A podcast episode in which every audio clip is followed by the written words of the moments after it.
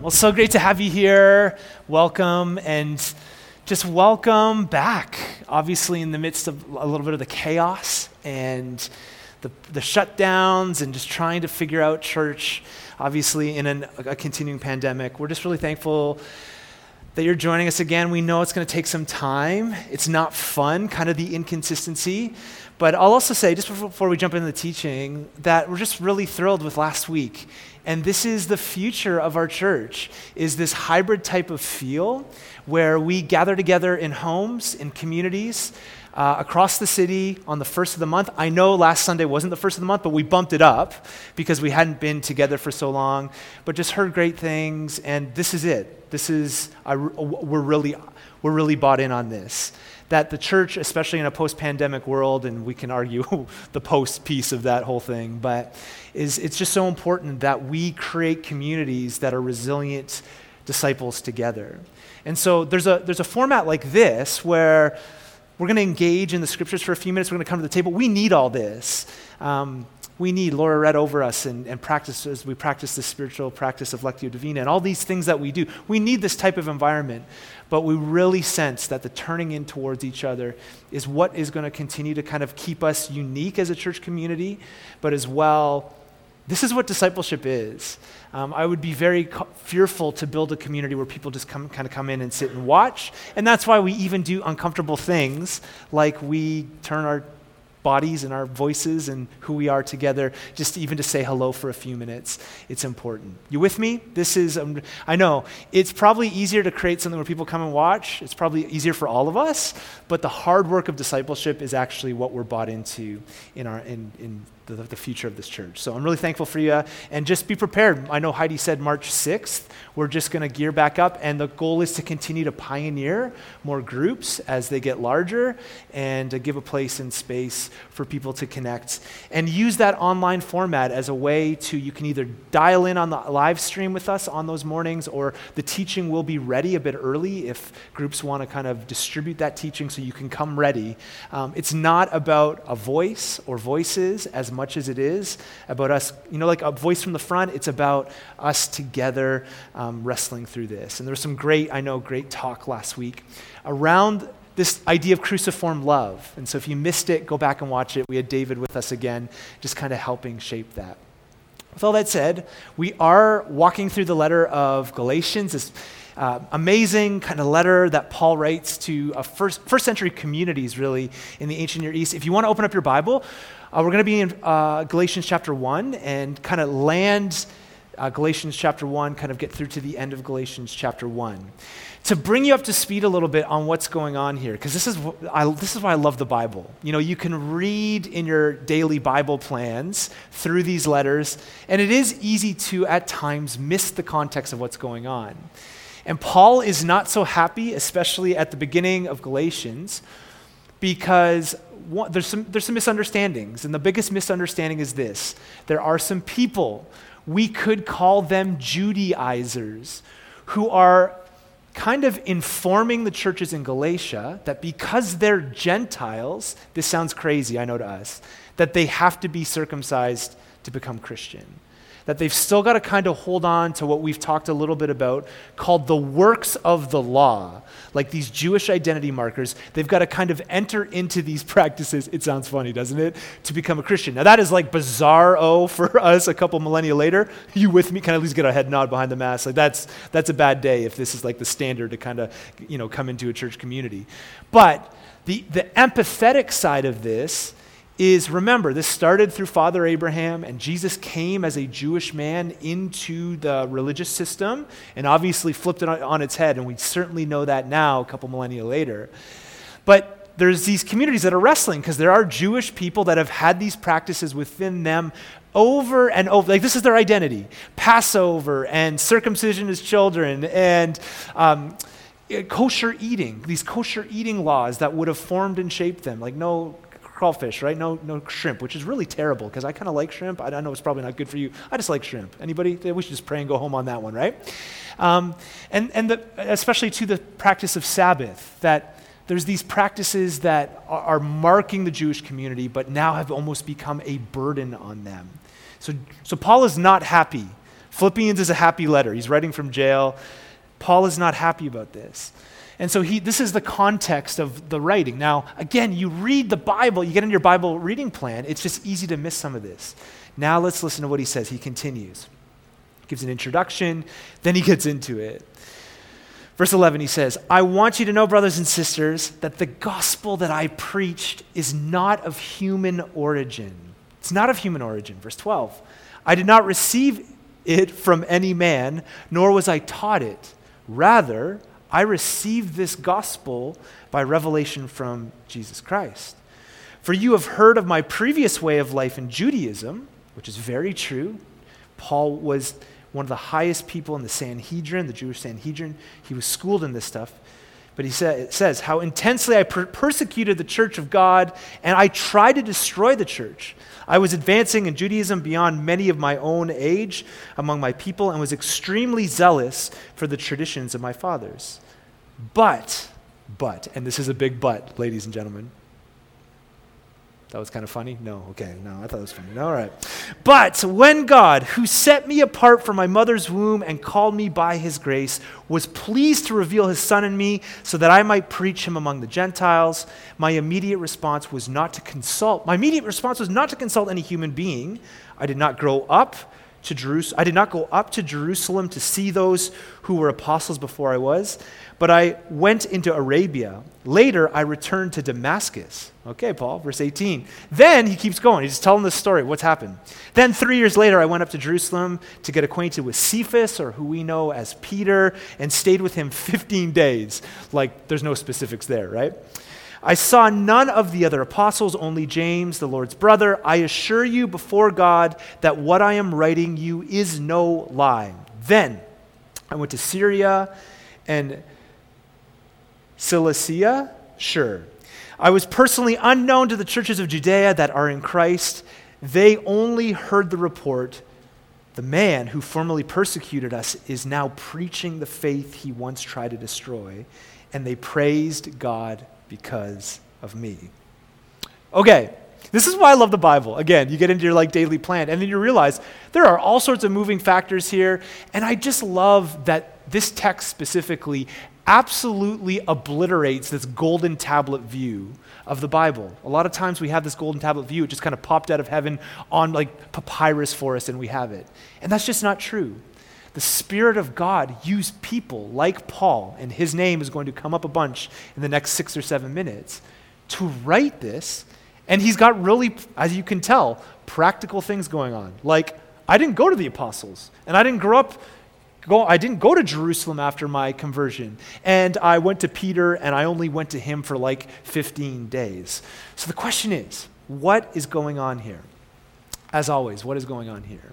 I think the best way to approach this, like we do often, is look at the text in context and then look at what it means for us here, okay?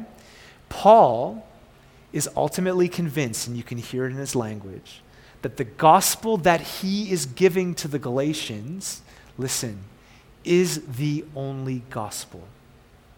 His gospel, his good news, euangelion, this well-known idea in the ancient world of good news that would come to bear, he believes that he's bringing is the only gospel. And really, this is the first argument that he makes as he gets into the letter. He's getting into it, and boom goes the dynamite, right? He is on, it's on like Donkey Kong. He is now beginning to deal with, obviously, these Judaizers and some of the things that are polluting the community. And he does it. I love it. Again, this is why my mind and imagination come alive to the Bible. He does it in narrative form. He shares his story. And what he wants is he wants it to be very clear for the Galatians in that moment, and now for us, again, 2,000 years later, that the gospel that he's passing along has a non-human nature. His point in the whole I didn't go see Peter, and this is what happened to me, and God changed my life, and I had this encounter, and this is what happened after me. His point in all of this is that he's showing that both his movements and his context were shaped in a way that he could not have learned this gospel from earlier Christian teachers. This is what he's trying to say. Now, it doesn't may not mean a whole lot for us, but he's just trying to prove the point that this thing that I'm passing on to you was not shaped by somebody, some human telling it to me. This was a revelation from God. And so it may not mean a whole lot to us now, but what Paul is doing with that first century, those first century communities, is he is arguing for independence from human authorities. In particular, he wants to be independent from any human teaching that would influence him at that time. And he wants the Galatians to know that he is independent of the major churches in Judea and around Jerusalem. And I know you're super excited about this. We'll get to that in a minute, right? You're just sitting on the edge of your seat. I can just tell behind the mask you're really excited about this. Ultimately, though, in all of this, God's call came, and this is Paul is convinced of this, it came to him directly. And he says that he did not consult any man in this matter. And ultimately, he wants to bring to our consciousness that his pre-Christian history in no way prepared him to be an apostle. Actually, the language that you hear Paul use is that his past was actually marked by two things. He was a persecutor of the church. I know a lot of us in this room are kind of Sunday school kids, and you kind of know that the footnote for this morning's teaching is Acts chapter 9, where Paul, like the language that Luke uses in Acts chapter 9, is that Paul is ravaging the church. So much so, he's in Jerusalem, he's in the Sanhedrin, he's one of the top Jewish people, you know, in all of kind of that religion. He studied under this guy named Gamaliel, which was probably in history the most well-respected rabbi in that world. And we get a picture in Acts 9 that he actually gets on a horse, he heads to this place called Damascus, ready to just ravage the church. He's on the outside, kind of stirring up riots against these early Jesus followers in this community. He was a persecutor. And as we know, he was extremely zealous for the way of Judaism. So you've got to imagine, right? You've got to imagine Paul now post-conversion to the way of Jesus and to following Jesus, how that would affect even other people that knew Paul as a zealot Jew. Are you with me? Like sometimes we think in the context of like not being a Christian, and you think of that person who's like that person will never ever come to the way of Jesus, and then they do, and you're like your jaw drops, right? This would have been jaw dropping, but even deeper is the layer for Paul of the religious context. He's the zealot, he's the one ravaging the church, and here he is. So it's fascinating. The other layer to this then is also Jerusalem, because Paul would have known Jerusalem well, but you hear it here, and again, I know we read the text, he's almost distancing himself from the influence of the Judean and Jerusalem churches. If you know, Jerusalem was the mother of early Christianity, and Paul is distancing himself from this. He even so deep enough to say, like, listen, I did go and see Peter, but he only spent a few days with him. He says, I spent maybe 15 days. And he adds, he just wants to qualify, I went to Peter, but this was actually like 3 years after my conversion. The other apostles, he's clear, were not present, and so Paul got nothing from them. He did, and you hear it in the language of the text, he did make contact with James, the brother of Jesus. But his non-contact with the apostles is so crucial to him that he makes this declaration.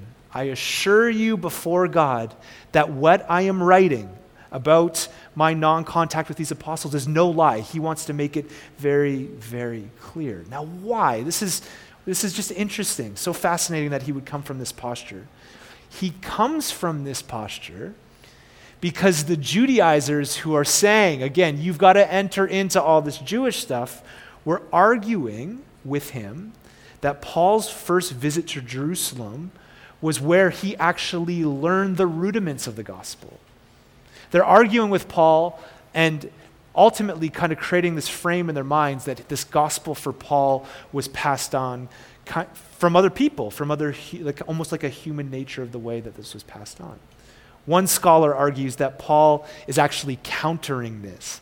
Paul is basically saying, it was 3 years after my conversion, it was brief, I was only there a little while, and it was basically virtually non-apostolic. It was like just to let you know, it was a non-apostolic visit. This was hardly sufficient grounds, he argues, to be considered a Jerusalem apostle. And again, why the distance? It's because of this. His argument is that the need for these churches that he's writing to, the argument is this, that these churches that he's writing to need to listen to him and not be corrected or influenced by the outside kind of ideas of the Judaizers, who are learning, obviously leaning out of their Jewish tradition. Paul wants the people to know, as you receive this letter, that listen, this gospel that I'm passing on is not of human origin, because you need to listen to me and we need to guard ourselves from what the Judaizers are saying. Big nod from everybody, making sense? You're like, what does this have to do with us? Exactly. This is the tension sometimes of what we wrestle through a little bit, because kind of the Western way of like a devotional reading of the scriptures, which is fine, I'm all for daily devotion and all that, is kind of we pick it up and it's like, well, what's for me? And like, how does this story kind of shape my amazing, Canadian life, which is fine, that's great. But you realize this is just a really nuanced, almost like in some ways, Paul dealing with a church fight as he often did in his letters. His argument then is the need for these churches to listen to him. And the passage's primary concern is the independence of Paul's gospel from the Jerusalem authorities. Basically, you can think of it like this. The ones that are kind of dividing the community a little and kind of placing on the community, you have to do this Jewish stuff. Kind of under it, they're saying, hey, Paul, you're one of us, right? Like you should be entering into this type of way. And even you're going to notice later in the letter, Peter and Paul actually get into it around this idea of whether or not people should be circumcised. And Paul is counteracting that with this gospel is not of human origin. Okay? So that's basically the context of what we're reading. When we pick this up, we're reading the context of a deeply, again, at times and moments, layers of division, and Paul trying to pass on the truth of the kingdom of God to these people, and his idea is, listen, this, I didn't make this up, nor did somebody pass this on for me. So how does this apply to us? Well, it's a good question. I think I joked a couple weeks ago, like I have not found any Judaizers like trying to circumcise people to be part of Praxis Church, nor are there people, you're like, maybe if that's happening, please tell us or notify us, because that would be a problem, right? There's no circumcision booths. There's no people kind of scolding you for maybe working on a Saturday or not taking a Sabbath, and some of us just eat shrimp, and I don't think that's been that big of a deal. Some of you think that's nasty, but that's okay. That's another side note for later. Not as much a religious thing. But I do think there are a couple things to just think about for us. The first is this. This is from God. This gospel that's been passed on from Paul, that now is in the canon in our Bibles, is from God. And just think about it with me. It has to be, right? You with me? Like, think about even, and I don't want to just kind of funnel this through the church all the time. Like, what we're doing here has to be from God, right? To get out of bed, to be a part of a community, to like pass on the brunch mosas and make a commitment to actually like come to a community of people where, you could just be doing whatever you want. Like this has to be from God. Even think of the cruciform story that Paul passes on. In Corinthians, he calls it foolishness, because that's what it is. And we just have to be reminded, in a world that's drunk on power and climbing the ladder and being amazing, we're caught up in this story that's foolish. The gospel points that we talked about a couple weeks ago of Jesus existing with the Father before everything and him coming as human flesh and into the Greco-Roman world where it would have been unthinkable and laughable for a God to literally give of himself. I don't know if you remember, David talked a little bit about how in the Greco-Roman framework, this idea of self-sacrifice, it was basically foolish in and of itself. Caesar didn't come in self-sacrifice. Herod did not come in self-sacrifice. Jesus came as this way, And really, I know, like many of us are shaped by Christendom, and it's beautiful. But this story, to be here and to respond to, it has to be from God. It was counter to any Jewish or Greco-Roman thought. And I just think we need to keep that before us, that it is a freaking miracle that we would even live and lean our lives into something that really is so upside down. You know, sometimes, and I know there's a lot of talk around like, just like the whole, I think of the Calvinist kind of view compared to an Arminian kind of view of the way salvation works. In all reality, no matter where people come from that position, I just think through, this story is mind-blowing that we would even respond to it.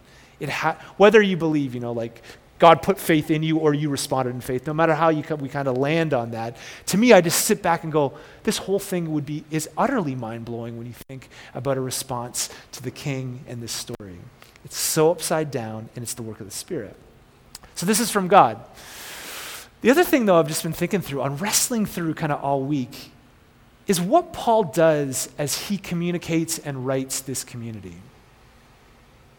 What does he do? Well, obviously, the gospel is deeply theological. We've talked about this tons. But what does he do? He tells his story. I think in maybe the Pentecostal church that I grew up in, we would call this a testimony. Whoa, anybody with me? Big word, testimony.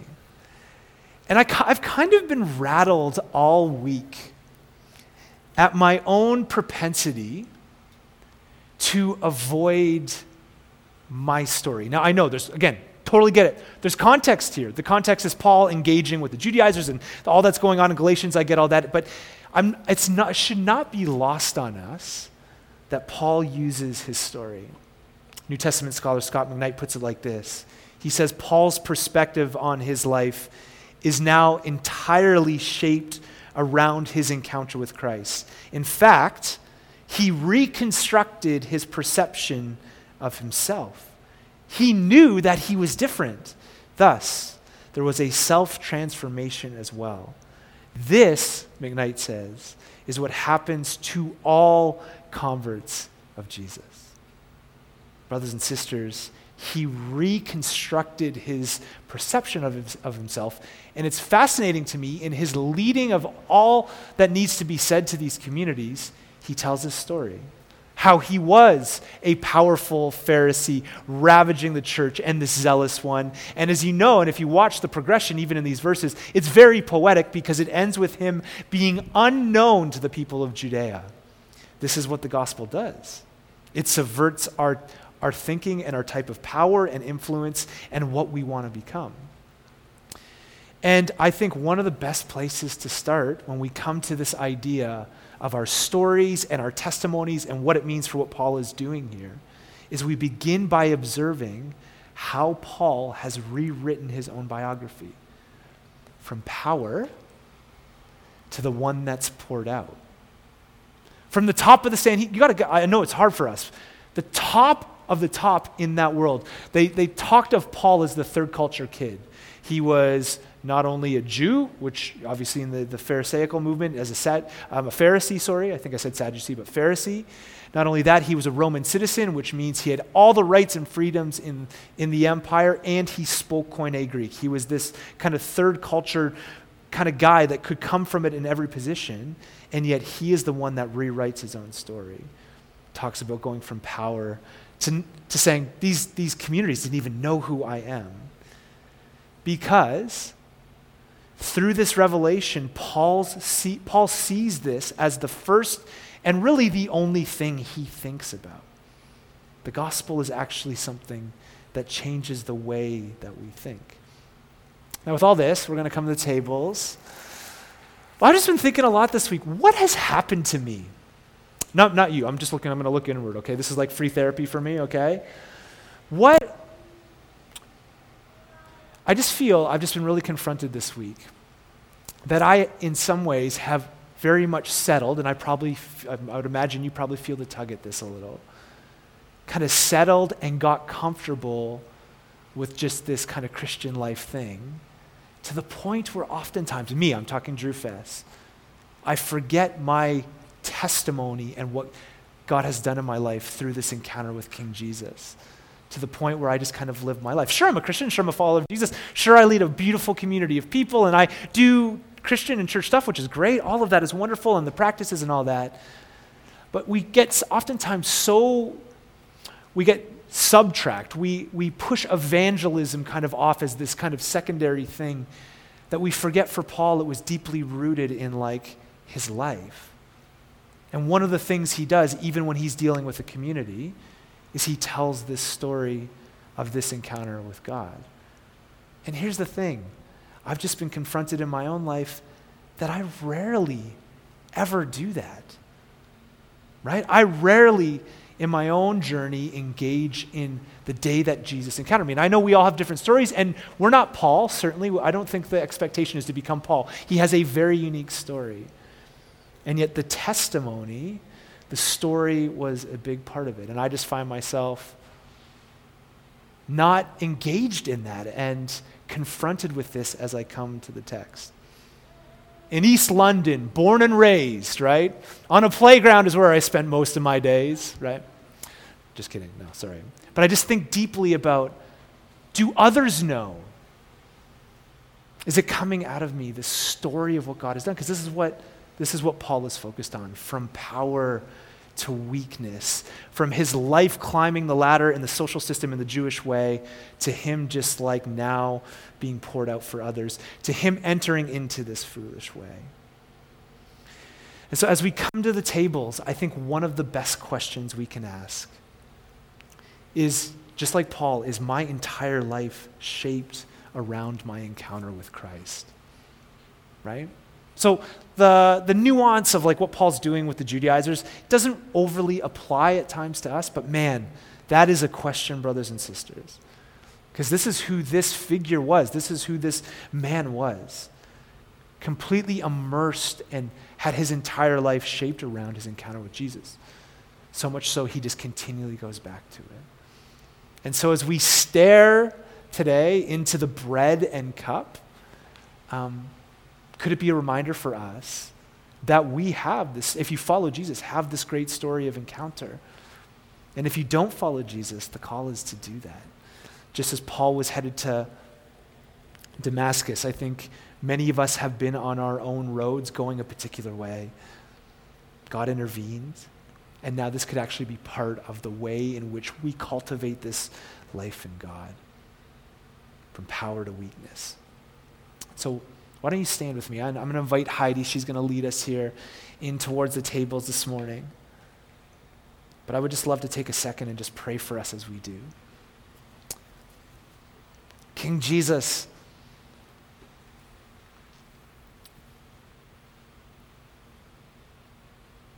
I just pray in this room for a move of you.